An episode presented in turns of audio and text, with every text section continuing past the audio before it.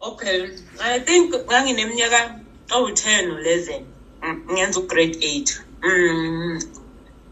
Eh kwakunothisha wethu eh we-geography efundisa yabo ngezwe nangomhlaba nangama-planet asinawo. So njenge ngisi oh ngayithanda lento ukuthi wow ungakwazi ukusuka la emhlabeni you know uye kwi-moon uye eh kwamanye ama-planet uyabona? So ngayithanda lento and okwangichaza kakhulu lento ukuthi bancane abantu besifazane abangama-astronaut. Ama-astronaut labo bantu laba abahamba beya emkhathini.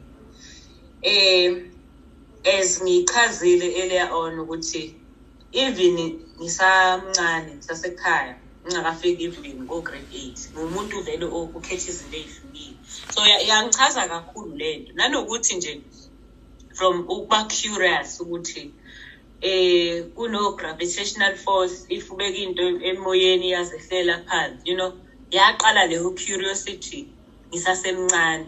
Ngaba interested ey'ntweni ze-science ngangikwa-grade eight. So ngiyakhumbula nje uma kubhalwa ama-comprehensions um whether it's afrikaans zulu english la ubhala khona ukuthi yini oyifisayo. Ngangihlezi ngize ngifise ukuthi ngasithola leso script sami sango-ninety-nine whatever there. Because ngangikubhala even naphansi ngithi ngifuna ukuba umuntu wesifazane wokuqala e-afrika ozohamba eya kwi-space.